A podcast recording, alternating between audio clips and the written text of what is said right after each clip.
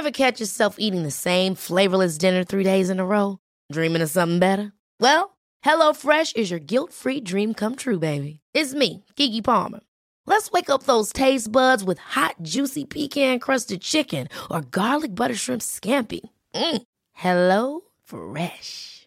Stop dreaming of all the delicious possibilities and dig in at HelloFresh.com. Let's get this dinner party started.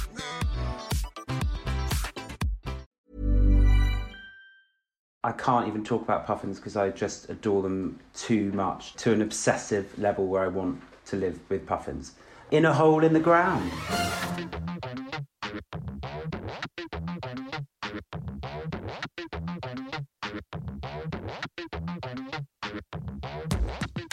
Hello, greetings, salutations. It's Will Young from the Wellbeing Lab. Do you have an image of me in some sort of lab coat, petri dishes everywhere? Possibly, that's me when I'm cooking. We've got good show. We've got workplace relationships and rumination.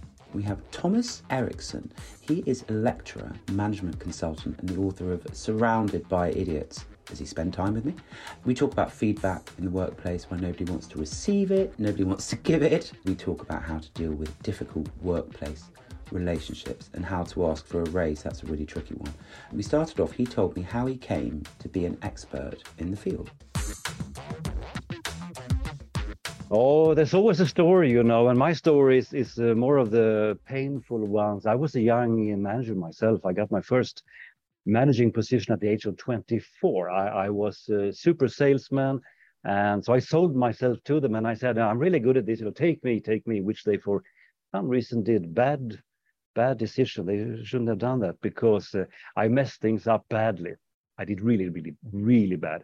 Everything my staff came to me and said, I, I say, well, fix it. Say, well, how about this? Well, fix it. Well, how about that? Well, fix it. And uh, after a year or so, I went to my boss's boss, two levels up, and said, "You have to take me out of this equation because I don't know what I'm doing. This is, doesn't work." And he said, "You better stay put, son, because your boss is even worse. He's not even here." He said, "It's actually a true story." And then it wasn't funny. Now I can laugh at it a bit, I guess. And then uh, afterwards, uh, let's say, I, I think I kept it up for a little bit more than a year, and then I finally could could leave not in not in defeat, but certainly not in victory. And um, the HR department contacted me and said, "How about doing this personality assessment? What do you say? Would you like to learn something about yourself?" And I said, "Absolutely, I'm willing to learn, of course." And I took this, uh, well, let's say, behavioral test, let's call it. And they gave me a piece of paper and said, "There you, are, there you are." And I said, "This, this is unbelievable. This is really me. Is this what people see when they meet me?" And they say, "Oh, yes, it is." it wasn't an aha moment. It was more of an oh no moment. And I said, this is terrible. And they said, now you know what they have been struggling with for a year and a half. And I realized I had been using some bad behaviors.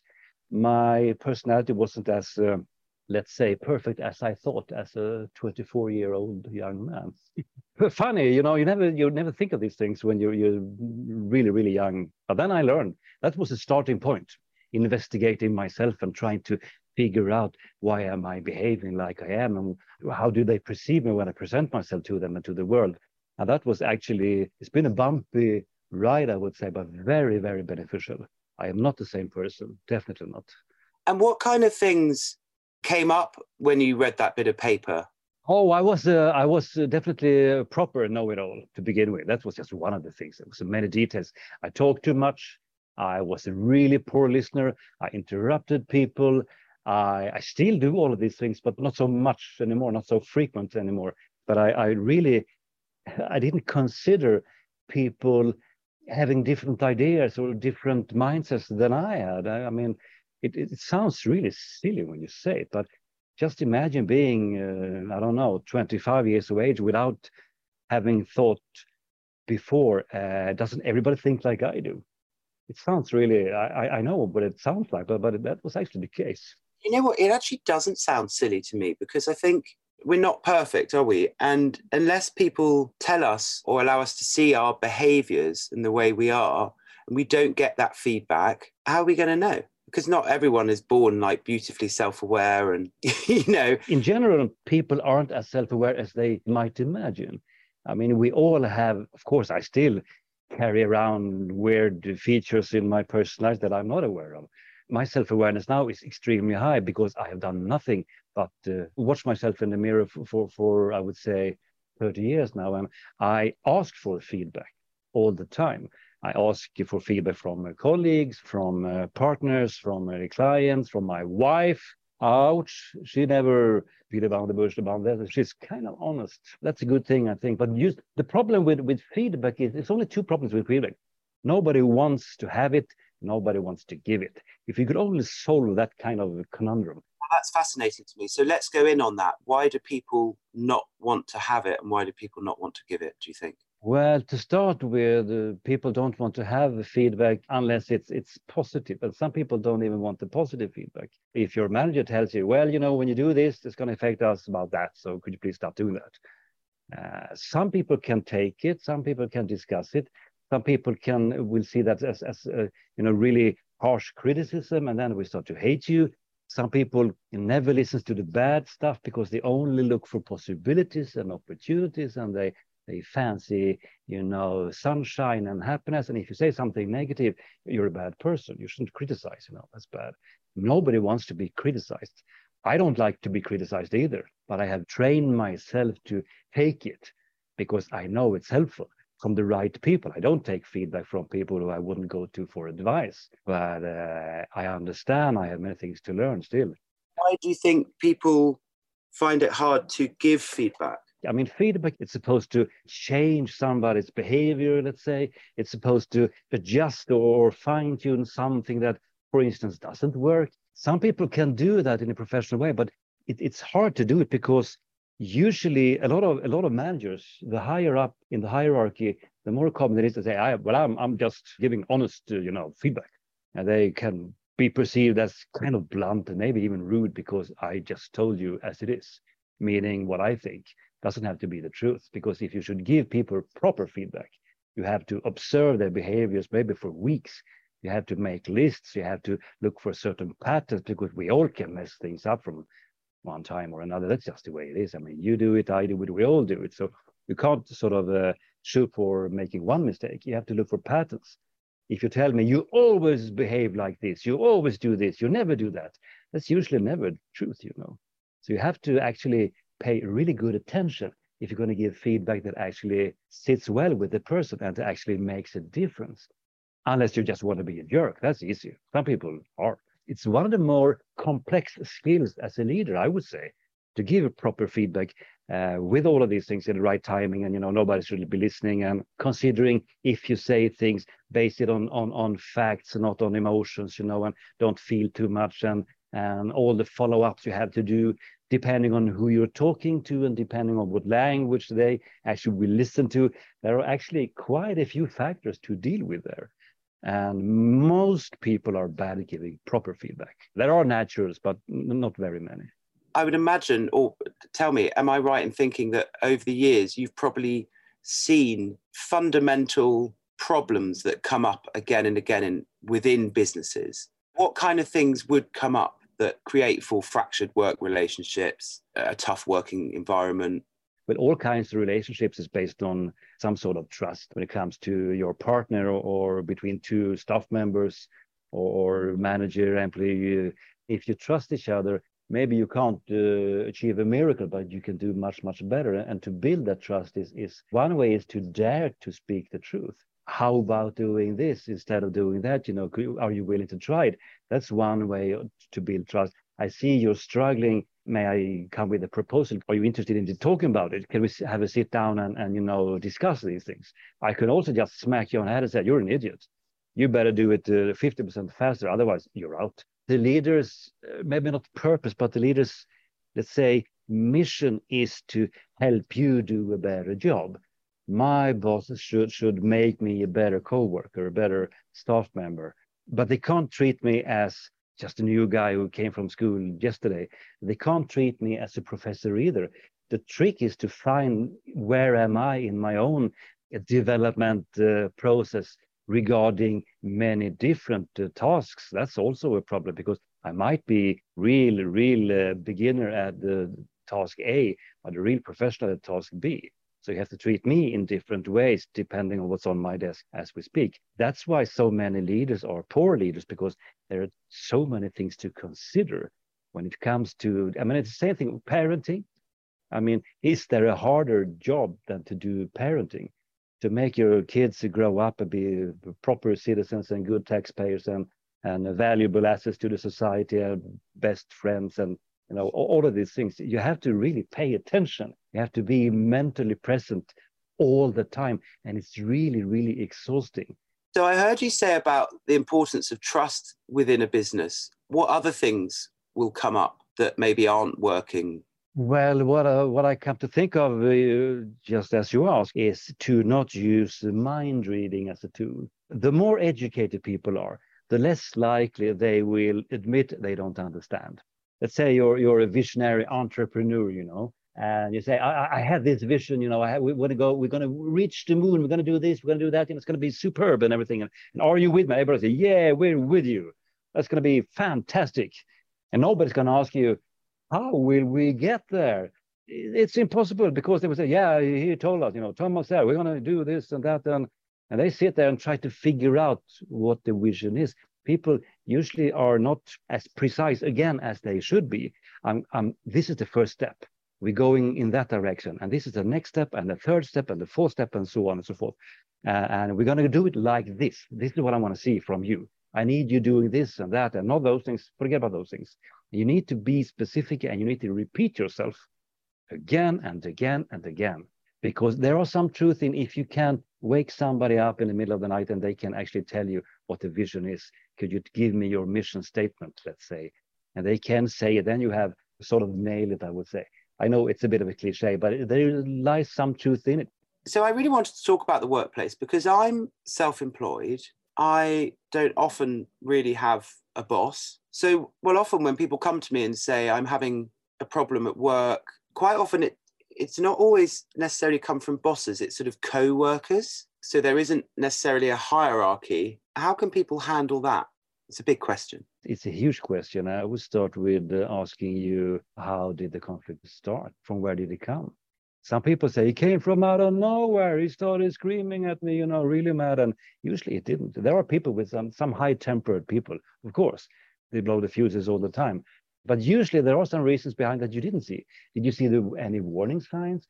Have you been a poor listener for, you know, six months and all of a sudden you stepped on somebody's toe and they just broke their patience and then everything came out you know. You need to pay attention. It could be small things it could be tiny things. It could be that you didn't see another conflict and you should be the mediator but you're not because you, you you're so full of yourself. It could be a million things. The faster you deal with whatever you see the less conflict you need to to work on because the first time you hear something or see something that you disapprove of or, or just don't understand and you bring it up immediately.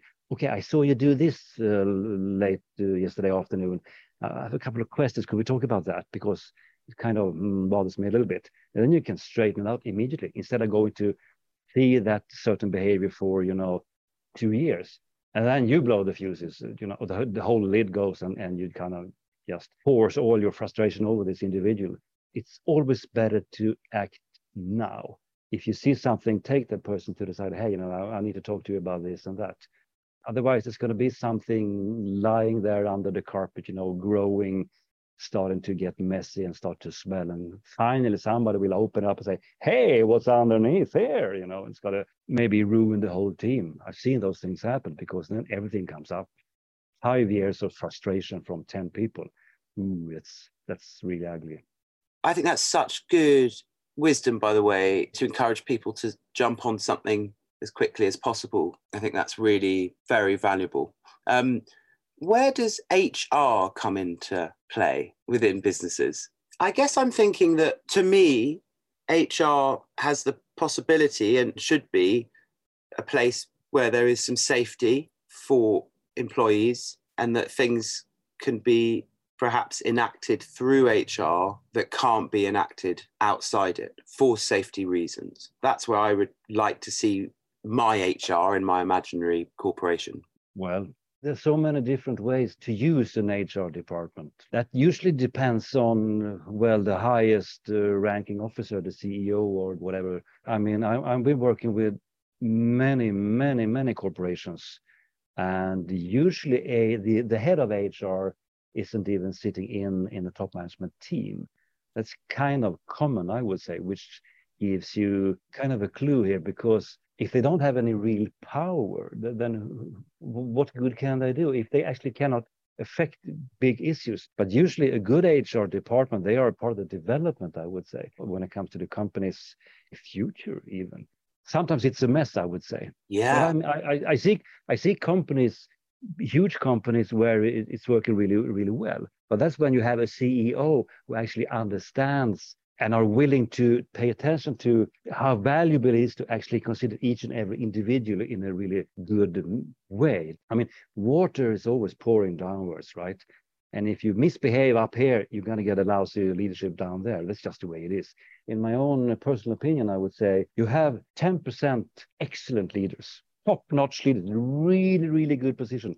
They are self aware, they are willing to learn. It's possible to give them feedback. They develop themselves, they develop their staff, they are always there, they pay attention, they're really, really good. I'm not talking about business, I'm talking about leadership, as in dealing with people, you know, human beings. And then you have, I would say, 70% kind of average. Then you have 20% who are so bad, they should be kicked out immediately. They are so bad, they are only messing things up and making things worse. They should never have gotten the position in the first place. Two out of 10 at least. Final question asking for a raise, the jeopardy for people in, in their jobs. And again, I say this as a self employed person, so I don't experience this, but the jeopardy of being like, I would like a raise, I feel I deserve a raise, between either getting the raise or not getting it at all, or possibly the worry that, oh, they just think I'm wanting too much and I'm greedy. It's a really difficult area what you should do is you go to your closest manager and then you tell him or her, what do I need to do to get a raise? If you have a good conversation, well, they will tell you. You have to do this, you have to achieve that, you have to take uh, on this uh, you know, you have to educate yourself, you have to work really hard, you have to take extra hour, you have to solve three or four complicated projects, blah, blah, blah. Then we can give you, okay, so how much will I have if I complete all these things within X months? We give you 10%. Okay, shaking hands on that one. There's always a risk they're going to lie to you. There's always a risk when uh, the time has come. There's another manager there because somebody left. There's always a risk. You can never be sure about anything 100%. But if you do it properly, then you can negotiate beforehand so you know that when you actually enter the room within a year and you just put the list on table 100% deliverance bam there it is then they had to lie to your face and say, I never heard about that. I don't know what you're talking about. No, no. They had to look straight in the eyes and actually be a complete idiot. And that's hard for people to do. Usually people are not that immoral, but you have negotiated beforehand. They might say, You did so well, you're going to get 15%.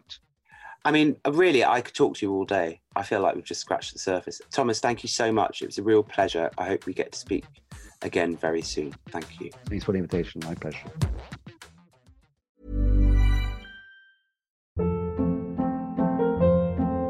Hold up. What was that? Boring. No flavor. That was as bad as those leftovers you ate all week. Keke Palmer here, and it's time to say hello to something fresh and guilt-free. Hello Fresh. Jazz up dinner with pecan-crusted chicken or garlic butter shrimp scampi. Now that's music to my mouth. Hello Fresh. Let's get this dinner party started. Discover all the delicious possibilities at HelloFresh.com. Many of us have those stubborn pounds that seem impossible to lose, no matter how good we eat or how hard we work out. My solution is PlushCare. PlushCare is a leading telehealth provider with doctors who are there for you day and night to partner with you in your weight loss journey. They can prescribe FDA-approved weight loss medications like Wegovy and Zepbound for those who qualify. Plus, they accept most insurance plans. To get started, visit plushcare.com slash weight loss. That's plushcare.com slash weight loss.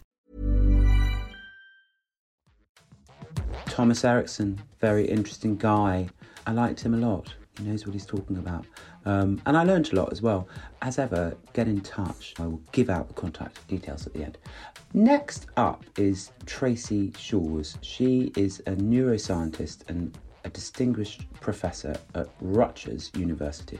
We touch on trauma, um, but we are doing a special episode of this at the end of the series. But mostly we discuss rumination, how to do it less, and how to learn more about your own thoughts. Tracey has the most wonderful concrete floor and quite a stunning animal print chair, if I may say so myself. I start off by asking her how she came to write her book, Everyday Trauma.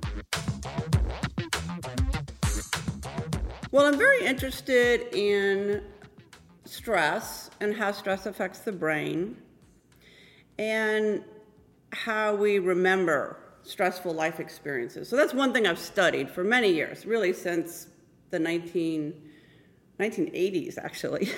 so I started looking at how stress affects the brain at a kind of cellular level.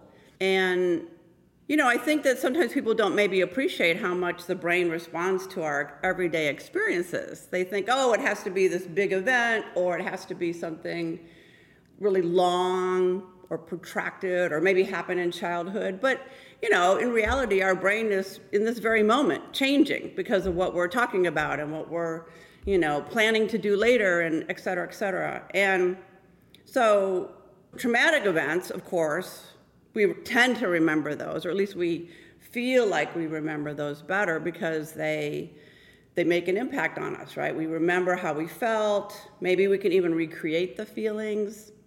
So one of the things that I'm interested in is how our the thoughts we're having like at this moment bring back memories of what happened to us, you know, yesterday, last year, this during this pandemic, whatever.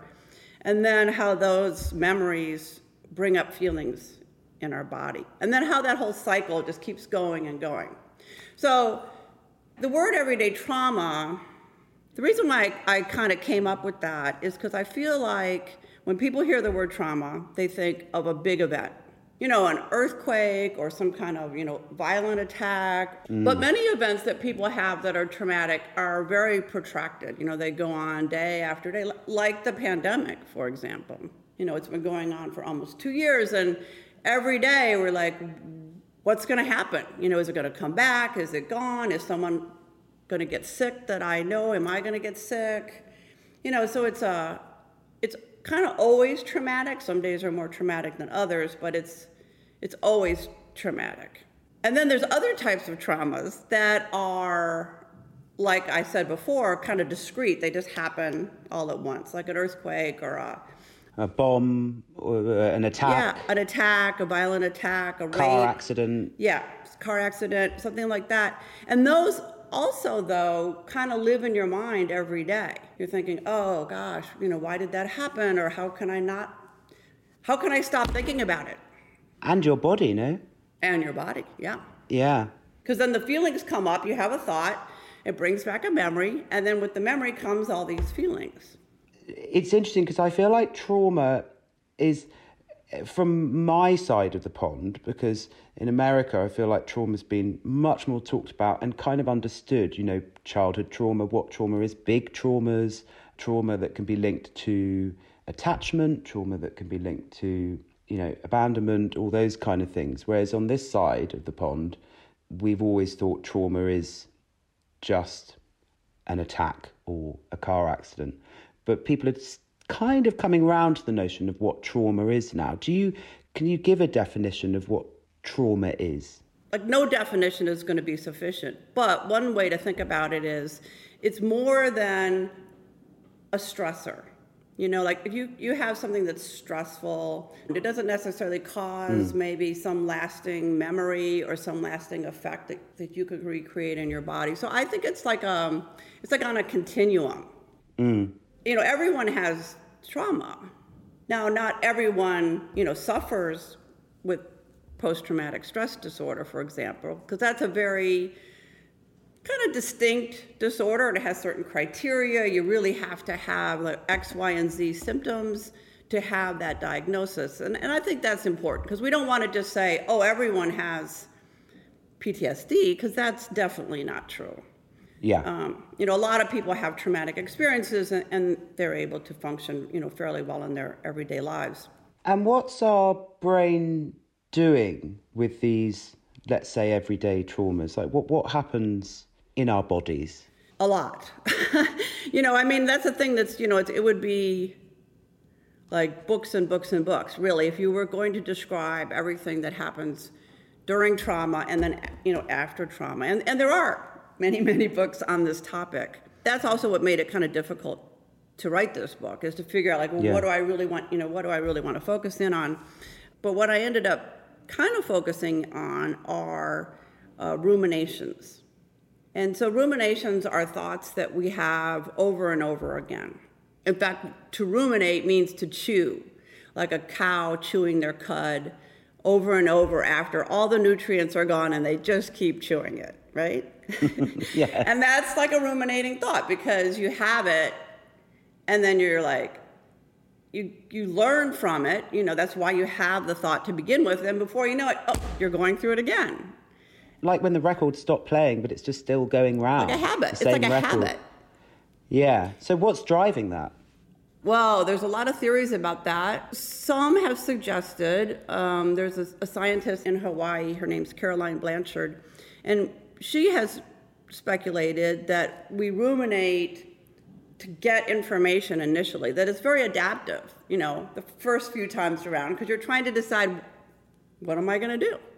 Should i run? Should i stay and fight? Should i ignore it? Should i go to sleep? You know there's all these decisions that have to be made kind of in, in a split second and that's kind of how it starts but then what happens over time is that like i said you've gotten all this information and now maybe you're, you're still trying to figure things out but it's not really helping you you know one of the I think novel ideas that I have put forth in this book is that typically when people ruminate, they usually bring up a memory, some memory from the past. And it could be good or bad. They're, it's typically bad, right? Because ruminations are usually about ourself. They're usually negative. They're usually attached to like feelings of guilt or regret. So one thing we do know about the brain is like when you bring back a memory, so say I bring back a memory, good or bad, from the hmm. past, that memory now gets attached to this moment in the brain. Yeah. Right? So I bring Yeah. back some memory from my childhood. Now I'm here in Jersey City. Now I have that memory kind of attached to this moment too. In our field, they would call that like memory updating or editing. But one problem, I would say, or maybe one explanation for how ruminations become so destructive or can be destructive is that you're just making more of these memories. And, and the memories are in your brain. Like I think sometimes think of people think of memories as kind of this, you know, elusive thing that we don't know where it is. No, like it's in your brain. Yeah, it's downloaded, it's there. It's there somewhere. So when these ruminations are happening, let's say, as I heard you say, normally a negative thing, even perhaps a negative sense of oneself or memory from the past, it's happening, it's downloading again in real time. How can we prevent that? Well, I mean, one idea is you just ruminate less. yes, yes, I mean, yes. Would make. I mean, it would make sense, wouldn't it? Yeah. But you know, and, and you know, you say that, you think, well, yeah, of course, you know, that makes sense. But you know, for a long time, at least in some circles, people didn't really necessarily think you could change that very much. That it was more like a trait. Oh, So, oh, I'm just an over. I'm just a ruminator. I'm just a. I'm a ruminator. Yeah. And that is to some extent true. There are certain, um, like women tend to ruminate more than men. Definitely people who are, are depressed tend, tend to ruminate more than people who aren't depressed. I mean, there are certain things that do go together. When you get older, the data suggests you don't ruminate as much. And that's one of the things I've become, you know, really interested in is how can we ruminate less? You know, how can we learn more about our own thoughts so that um, just and, and part of it there's sort of like magic i think people often want a magic cure or a magic pill or a magic you know therapy and even with me like i because i've studied this now for quite a while and ha- having focused on it so much the last few years you know, I'm just more aware. I'm like, oh, I've been thinking that same thought. Like, how many times today? Yeah. it's just not okay. It's such an interesting thing to focus on. I think it's so fascinating because you know so much about the brain and the body. Are there kind of hacks that we can do to aid ourselves? Oh, yeah. Well, one of the things I've been doing over the last 10 or 15 years is, is developing this uh, intervention. I call it MAP training. It stands for mental and physical training. And it's a brain fitness program, that's what I call it. It's not a therapy. It's meant to be a part of your life, right? It's meant to be something you could do not necessarily every day, but you know, enough so that you kind of keep your brain fit mm-hmm. for trauma and things that are going to happen. And this particular program, for reasons I do not fully understand, and I certainly didn't plan it, helps with rumination. A lot.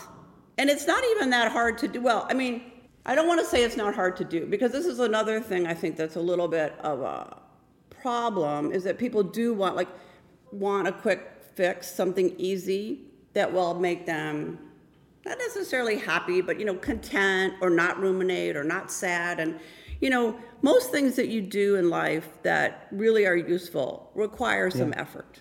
Definitely, you know, I did a lot of research on the on this in the brain and how the brain responds to what I call effortful learning, meaning learning that is is challenging, um, that requires attention, even at an anatomical level, right? We know that the harder you work at something, the more it's going to change the brain. So this this program that I have is a combination of meditation, sitting straight up meditating in silence, counting your breath. Oh, I like it. It's, hard. hardcore. So the first half of the program is, is this kind of meditation, and then it's followed immediately by aerobic exercise, meaning getting the heart rate up pretty high, really like going for it. Not it's not ridiculous, you know. People could do it, but you have to put some effort. It's not taking a. I'm hoping it's some sort of 80s aerobic thing. I mean, um, that would be my ideal. It is a little bit of an 80s because you know that was me. and I should say that you can do it anyway. You could run, you could spin, yeah. you could anything to get your heart rate up. And you know, the idea is that you're training your brain in this very kind of difficult way, focused way, which is uncomfortable sometimes, mm-hmm. most times, right? But you're learning still. You're learning about your own mind and your own thoughts. And then right after, you're just flooding the brain with a bunch of oxygen. Yeah. And what does that do? All this oxygen is going all over your body, mostly to your brain. You know, and then that's at least this is my I, theory about this is that that's kind of helping cons, kind of consolidate the learning. Yeah.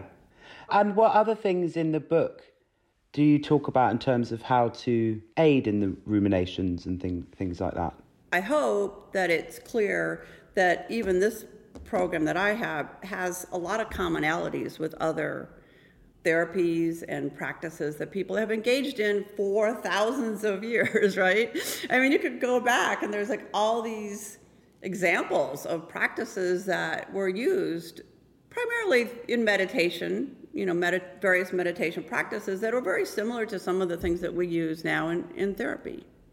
Replacing thoughts, right? Taking one thought, replacing it with another thought, exposing yourself to thoughts, right? Exposure therapy, where you're exposing yourself to the trauma so that you can become less mm-hmm. afraid mm. of the memory. You know, that's another skill or another practice where you can learn this skill of, oh, now, you know, yeah, this really bad thing happened long ago, but now it's happened. I've been exposed to the to the stimuli that normally elicit this fear response so many times, and nothing bad yes. happened. That I I don't need to be afraid.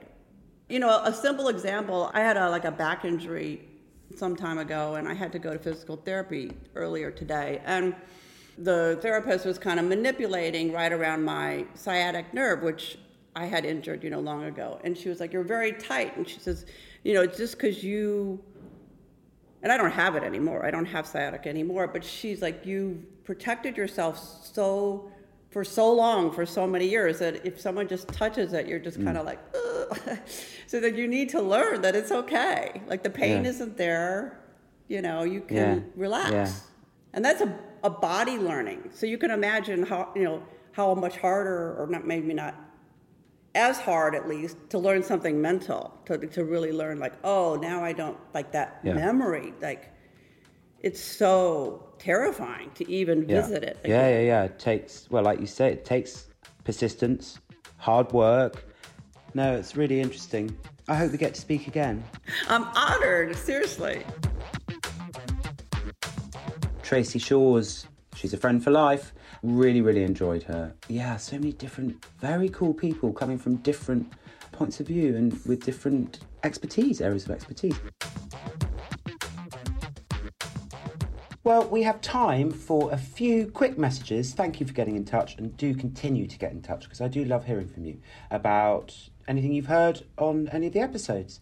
Hello, podcast team. Hello. I'm absolutely loving the podcast so far. Every topic you've picked so far has really resonated with me, and each week I've realised things about myself and my personality that I had never even thought about before. Wow.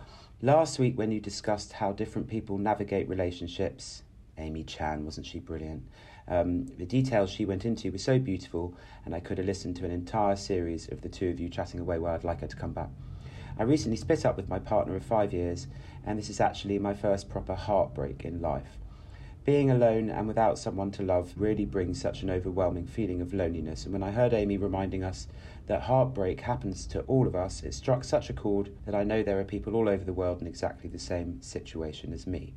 I know I can get through this and I will come out the other end stronger and more powerful than even I was before. Thank you for all your work on this podcast. Can't wait to hear everything next week. Thank you. Thank you very much for getting in touch. This is via Facebook. Hi, Will. I really enjoyed the podcast regarding addiction to shopping. I see it all the time, but people don't see it as an addiction like other addictions. It's great that you have highlighted it, and I look forward to the next episode. Thank you. Hi, Will. Just wanted to say I found last week's episode really interesting. I've been thinking about the subject of somatic therapy for a while, so thank you for talking about it. Well done again. A very worthwhile interview. Somatic therapy, very, very good. And last one, hey Will, I had to leave my last job because of the toxic atmosphere amongst the team. I felt constantly bullied and let down by my boss and people close to him. I've just started a well done for leaving, by the way. I've just started a brand new job and I absolutely love it. The people I work with now really take pride about making sure everyone is cared for, and it's changed my life for the better in so many ways. Would love to know if this was something you have ever struggled with in the music industry. Um, not really. I mean, homophobia, yes, but I mean, I think I was quite lucky because I'm my my own boss. But that's why I wanted to um, do workplace relationships because I think, well, you know, I speak to a lot of my friends and they're not their own bosses. So I thought it would be a really interesting one, and it is. Thank you very much for getting in touch, everybody. Please do continue with any thoughts, anything at all. I mean, maybe not like recipes that you. I mean, maybe. Why not? Throw it all in there. I don't mind. Um, to get in touch, as ever, it's at the Wellbeing Lab podcast on Insta and Facebook, on Twitter at the Wellbeing Lab, and for email, hello at wellbeinglabpodcast.com. Uh, next week is a sex special. I know it's like when Hollyoaks went red light. It's sex addiction and loss of sex drive. Very important one. People don't talk about it. Do tune in. Until then, love you lots. Bye. Did you know the Wellbeing Lab is produced by Audio AF and is part of the ACAST Creator Network? It's true.